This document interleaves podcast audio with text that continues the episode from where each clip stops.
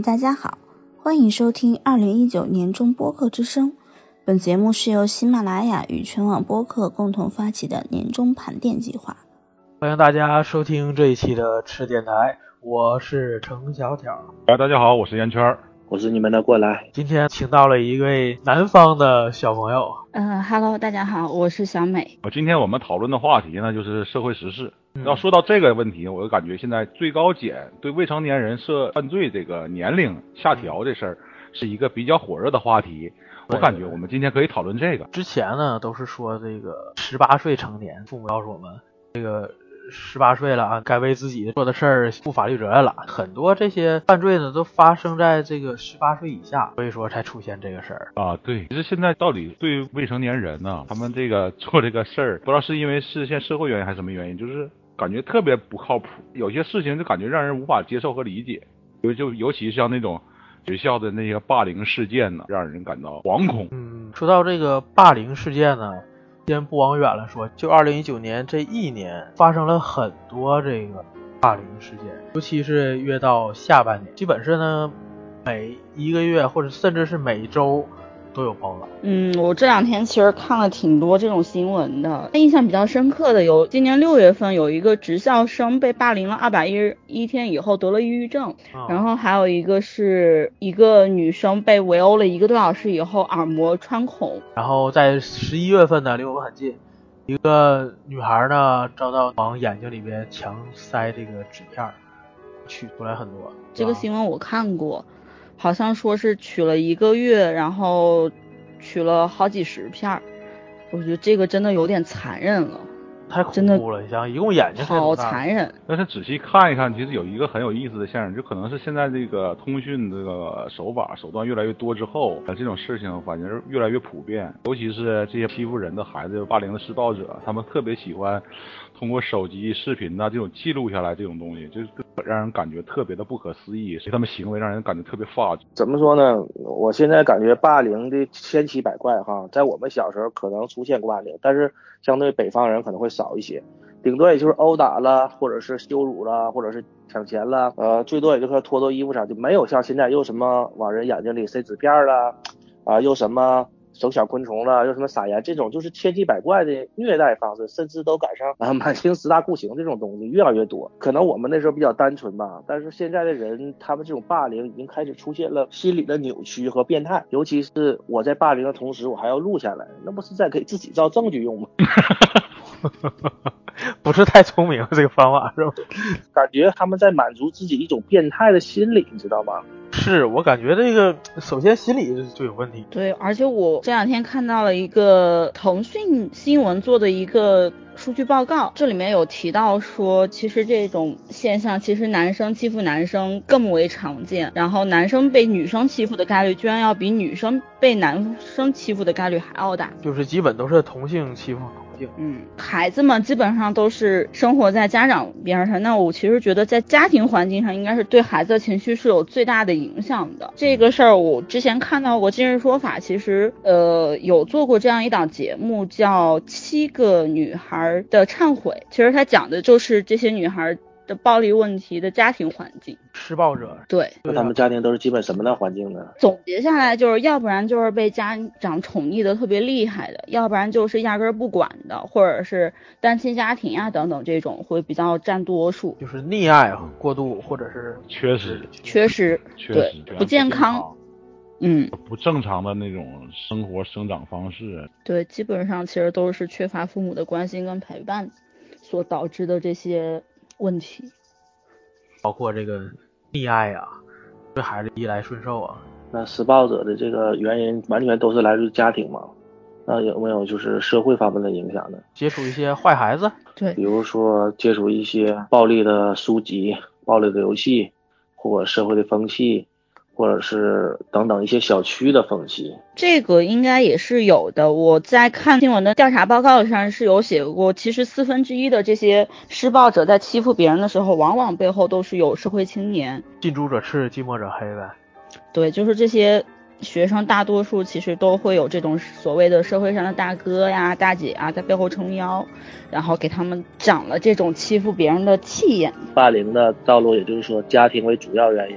社会原因作为主要原因，还有一些文化传播原因加在一起，导致成这个人的心理呀，或者种种的，才能产生霸凌者。但是我感觉说，就关于霸凌这个词的概念啊，嗯跟那个欺凌它是有不同的。欺凌其实我感觉它跟欺负是同一，但是霸凌就不同了。霸凌就是存存在于在实力上的碾压，你无法反抗才叫霸凌。它这个霸凌出现呢，大部分都会跟校园相挂钩，所以说校园霸凌是现在一个社会话题的一个主要话题。就是社会霸凌这个问题，就属于社会层级的事儿，就比如像电影里边就会经常会演，就就是现在出来的那个小丑，它其实就是一个典型社会霸凌。今天咱主要聊一聊校园霸凌，嗯孩子他们属于未成年人，为什么会做出这些令人发指啊？让人感叹的这种事情，甚至通过手机啊去记录他们自己的东西，是这是炫耀吗？应该不是，他们会受到惩罚。这些施暴者，就是说这些孩子为什么会做出这样的事情？而且说，如果以后给这些孩子或者是听众讲解一下如何合理合法的让自己避免遭受这种不合理的待遇。嗯，看来今天是咱们这个吃电台小课堂是吧？我突然有个问题，那偶尔几次欺负，你们觉得算不算霸凌？我偶尔挖苦捉弄一下同学，嗯，我感觉你要是偶尔一次，我感觉应该还没上升到这个霸凌的程度。多几次呢？多几次，那你要长期的话，那我感觉就算是霸凌了。刚才小小，你的意思是说，觉得经常发生才是比较难以接受的？啊那其实我是觉得，你作为被霸凌者来讲，偶尔的那种一两次的，其实也会造成一些心理阴影以及心理伤害的。不知道我们在座的嘉宾和主播有没有相对应的那个这方面的事情？我还真没有。呃，如果大家都不好意思，那我就先抛砖引玉。呃，我曾经被抢过一次，呃，是在小学，小学我忘了是几年级了啊。我和一个同学去补课，呃，补课的过程中呢，碰到两个女的，女的就把我当街就拦下来，女拦下来以后你啊！女劫匪。嗯然后就帮着把我拦下来，真是女两个女的，嗯嗯嗯。然后当街把我拦下来，拦下来就问我有钱没，然后我就说没有，完他说完旁后边有个女的就喊你跟他废什么话，上去给一个大巴掌就完事儿了，这说啥就完事儿了。这说明东北的女生是有多彪悍。然后我完我就说没有，完一看他俩不吱声，就贼尴尬，像四目相对，你知道吧？然后我就薅着我那个同学走，我这俩就直接就穿过去就完事儿了。嗯。然后从那以后，以后再补课，我们就再也不走，就是我被抢那个路了，完也就没再发生这个事情。嗯嗯嗯。呃，后来就是不知道我我这算不算是桃花劫呀？好，我感觉可能是遇到新手了吧。合合理避害这个方法非常好，我感觉在在这个条路上值得学习一下。对，那肯定啊，那不可能在一个河沟里翻两次船吧？嗯嗯然后我们的男孩子可能差一些，我不知道我们这次的嘉宾有没有相对应的经历呢？哎，我就是被施暴者呀。受害者。被孤立我也有过，然后各种被打呀，乱七八糟我也有过。其实说实话都没有像电影这么那什么啊。其实我到现在我自己都不明白，我到底是我自己身上出现了什么原因，还是怎么着。小学的时候是被同班男同学打，各种打。小学从一二年级开始，然后到了五六年级，就是有三个人，不是开玩笑那种打呗。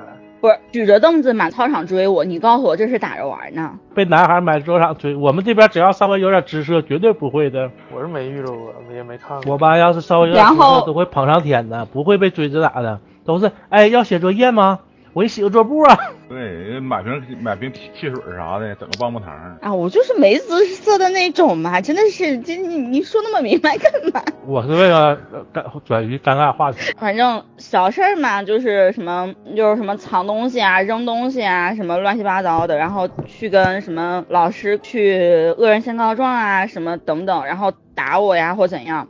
然后每天放学，我我我是我是真的每天放学他都会，因为我们都住在一个巷子里，就是我们小学好多同学，我们全是住在一个巷子里，是一个片区的嘛。然后我记忆非常深刻的是，我每天都要跑到我们路边那就是那些卖文具啊那种店里去躲着他，因为我自己一个人没有办法回去，就是哪怕我跟着另外的什么女同学啊或怎样？我没有办法自己回去，我一定是会被打的。你这是不是两家有世仇啊？没有，真的关键是家然后家族家族有仇。然后这个男孩子他妈妈还是我们还是我们片儿区的片儿警，写剧本吧，让小挑拍成一个抖音，请你当女主角。像我们这种五六年级就来大姨妈的嘛，我还被我们。班的女生从我的口袋里掏出了姨妈巾，拿在外面在操场里面转着，然后然后说，哎呀那个什么，说说说就是你具体说的什么我不记得，反正就挺恶心。我上小学时候让人赌过钱，真是绝望啊！我那时候上二三年级吧，你认识不？是跟你一个年级的我是？五年级的，就跟奸人劫道了是一样的概念。那不就是抢钱吗？对呀、那不就赌钱吗？赌为啥叫赌钱？堵着你，给你堵到一个地方了，嗯跟你要钱。我感觉一次我感觉还能好点儿，就是总总管你傻抢钱，傻呀，总能逮到。就是总管你要钱，那叫欺 凌看着了还不跑，被堵过一次，看到钱还不了，你有病啊！就一次还形成不了，就是说欺凌，欺凌应该是长期的，应该感觉。霸凌和欺凌啊，不不在于说被那次数个被欺被欺凌者，而在于施暴者，知道吗？对，施暴者不会选择说你被欺凌的那个人，他会从任何角时间、任何角度、任何人都是他被他欺凌的一个对象。就是咱们在学校里边，就咱们以前会有，我不知道你有没有啊，但过来应该能知道。就这个学校，咱们都会都知道，这一个年级里或者是这个学校有几个好使的人，嗯，这人过来应该能知道吧？有你可能也你也有有有这咱班的，对，就就有几个人是好使的，就像咱看黑社会电影似的。什么叫大哥？他生下来就是大哥吗？很简单，你给我解释一下，谁生下来是大哥？就算生下来大哥，生下来是你是大哥儿子，你继承了你爸的遗产，你是黑社会大哥。但是继承之前，你是不是得经历过什么？你凭啥你就好使啊？回头讲话，我爸公安局局长，我爸什么区区长就好使啊？有的是被熊的呀。那为啥不被熊啊？那说明他干他干了一个他干了熊人的事儿，让人知道了，所以他好使的。首先我在体力上征服你，这是一块儿。我后来我我在我背背景关系里再征服你，这是第二块儿，这不是一个事儿。而且现在很多很多人被小孩被欺负了之后，他不会跟家里说这个事儿，对，没有没法说，因为啥呢？就这么多年我爸妈都不知道。这是一个孩子的心理的自尊问题。就我初中以后发生的所有事情，我爸妈都不知道，感觉自己能搞。只有小学时候的事儿，我爸妈知道。我跟家里确实沟通也少，好多也多也不会把所有的话都说出来。我是一个上学时候跟我妈什么话都说的人，但是我被欺负这件事儿，我也不会跟我妈讲。对，霸凌主要在于啥？不在于被霸凌的人，而在于霸凌的人。这事儿是一个挺难受的事儿。被霸凌的人他不会把所有事儿都说出来。就如果说他第一次被欺负了，跟家说，很简单。咱们小时候男孩儿啊，咱爸都都跟都跟咱们说过，谁欺负你就捶他，这毛打出毛病算算算我的。我爸也说过这样的话，我爸也跟我说过这话，谁爸都说。为什么会有这种话打点？我爸没跟我说过。你知道，就是我上小学的时候跟我爸妈说过，就因为我爸跟我说了一句话说，就跟电影里面那个女警察跟就是陈念说那句话，为什么是你不是别人，就是你被欺负的是你不是别人的那个人。对你也有，就是说，就是我爸跟我说过一模一样的话，自那以后我再也不愿意再跟他说了。对我爸一直在跟我讲，苍蝇不叮无无缝的蛋。一个巴掌拍不响。你被欺负是有道理的。对，那我一直都没被欺负，是不是也有道理？那不还是因为你没有惹到他吗？那你也没惹着欺负你的人呢。不不不不，搁那不挨着。这个东西，这这是两码事儿，我跟你讲。这个他们欺负你的时候，除了拿刀追你的时候，他有没有什么骚扰、性骚扰过你之类那种？那倒没有上升到性骚扰这种情况。在我们上初二的时候，有初一的对被我们的其他的人扒过，但是这种事儿没有出现在我身上。我到初中的时候，基本上受到也都是精神上的这种霸凌，什么被孤立啊，什么见到我就就就是像见瘟神啊，就是比如说我的作业本不敢碰。就好像我的作业本上有病毒啊，还有怎么着，就是类似这种，然后要么就是跟我说话阴阳怪气的啊，等等，反正就是被排挤嘛，这种就属于精神上的。就到初中以后，就到初中的时候，基本上没有什么肉体上的这种，还得靠自己。所有的这些就是能帮你的人，真的只有自己。什么所谓的跟家长说、跟学校说、跟谁谁谁说，真的没有用。一般班级里，假如说有一个比较爱受欺负的。那个有一个人欺负他了，他不吱声，你第二个再欺负他不吱声，慢慢就全班欺负他了。就是就是这，所以造就我，我到现在的我的性格都很包子，就是我的性格很包子。来东北吧，东北老娘们儿培养培养对，跟东北老娘们学学。但我这两年好很多，但是但是内心底就是内心深处还是还是有点包子，但是起码在外表上不会显得这么那什么。那我内心深处还是个包子。其实啊，小学的时候发育快的就还被欺负，长得高的呀，长得大的呀，性格弱的呀，容易被哎呀妈就是在学校的时候，越高越大，长得越膀的，但是性格还越不行。嗯，但也不一定。但我上小学的时候就很小一只，然后个头也也也个头也很矮，然后 很小的一只，你大姨妈来这么快呢？不敢问，不敢问的。你们的关注点真讨厌，这不叫快，那叫早。你们的关注点真讨厌。我跟你说，就是这种就是男性或者女性性早熟方面，我还真讲看过书呢，说夫妻之间不要有太多的亲密动作在孩子面前举办，这样会影响性早熟。然后少看一些爱情的关于爱情方面的那啥，也会容易性早熟。难道是因为我上学时候看言情小说看太多了？嗯，反正我当时在教育孩子的时候 看各种书我感的时候，觉这些东西都写了。小学看言情小说的话，言情小说本来就很弱了，这个东西越看越弱。